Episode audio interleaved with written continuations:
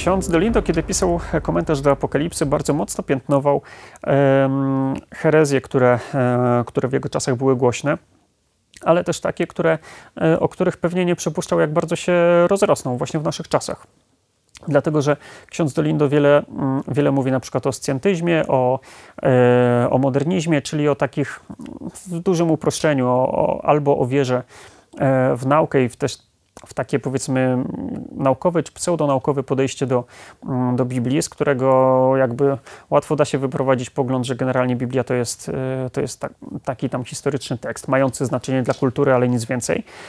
E, z drugiej strony, e, druga z tych herezji może też prowadzi jakby do, do, do braku wiary po prostu w to, że Chrystus jest, jest Bogiem, że jest Zbawicielem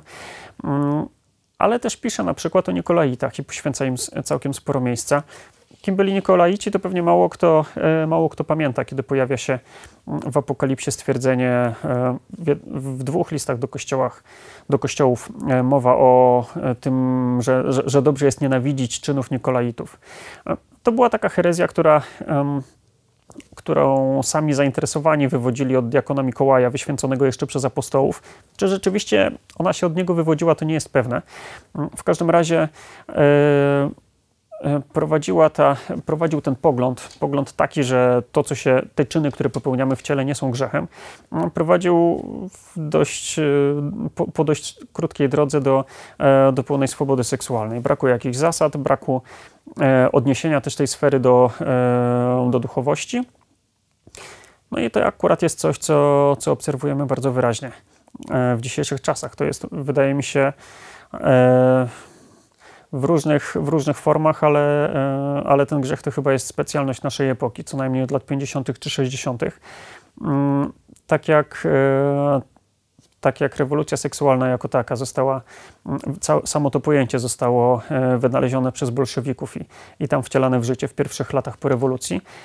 tak później, między innymi dlatego, że, że rewolucjoniści, którzy przeżyli czystkę, mm, nieraz znaleźli schronienie na zachodzie, później w, jakoś mieszając się z tymi trendami, które na Zachodzie były, jakoś na nie wpływając, e, ta, ten, ten rodzaj myślenia, którego sami zainteresowani pewnie nie uważali za heretycki, bo oni po prostu w ogóle odrzucali Boga. Mm, ten sposób myślenia, e, według którego e, fizycznie czy, czy, czy, w ciele można robić co się chce, nie jest to grzechem. No jeżeli Boga nie ma, to grzechu nie ma generalnie. ten, ten sposób myślenia jest dzisiaj, jak wiemy dos doskonale, niestety bardzo popularny. Mm, I wydaje mi się, że on bardzo mocno wchodzi do kościoła i to nie tylko w ten sposób, który, który czasem jest krytykowany, bo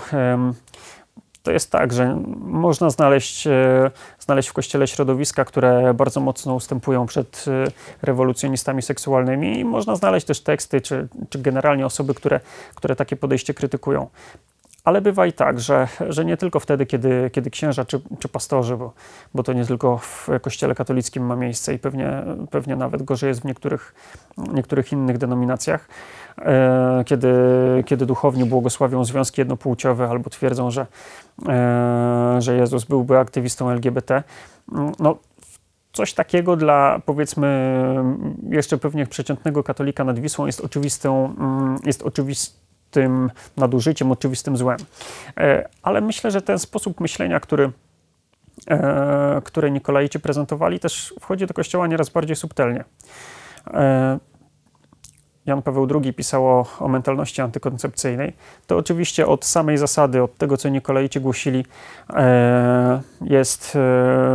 no nie powiedziałbym, że odległe, ale powiedzmy nie wynika może tak zupełnie bezpośrednio z tego, co, co głosili starożytni wyznawcy starożytni wyznawcy diakona Mikołaja, czy, e, czy, czy, czy jak sami twierdzili jego wyznawcy. Natomiast e, mentalność antykoncepcyjna jest czymś, co w kościele i w środowiskach, które uważają się za prorodzinne, jest niestety czasami dosyć mocne. To znaczy, jeżeli spojrzymy na to, jak, jak ludzie są przygotowani do małżeństw, jak wyglądają kursy, rekolekcje czy, czy nagrania,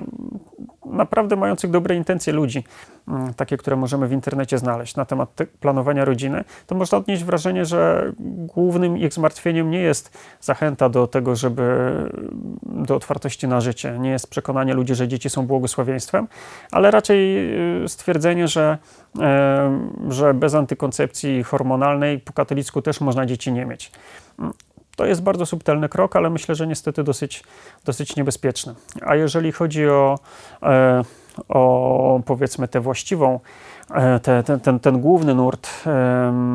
tej herezji, bo cały czas uważam, że, e, że to, co nazywamy dziś marksizmem kulturowym albo, albo rewolucją seksualną, to można podciągnąć pod chrześcijańskiego punktu widzenia herezję, odrzucenie nauki Kościoła na temat, na temat ciała, na temat seksualności to do kościoła, jak już, jak już mówiłem, też niestety nieraz wchodzi, mm, albo kościół atakuje od zewnątrz. Myślę, no nie chcę tutaj pokazywać nikogo palcem, ale myślę, że myślę, że łatwo znaleźć przykłady tego, w jaki sposób, e, w jaki sposób ta swoboda seksualna i przekonywanie ludzi, że, że tak po prostu się w dzisiejszych czasach żyje, jak bardzo to skaziło umysły nawet tych, którzy, którzy nie mają tego świadomości.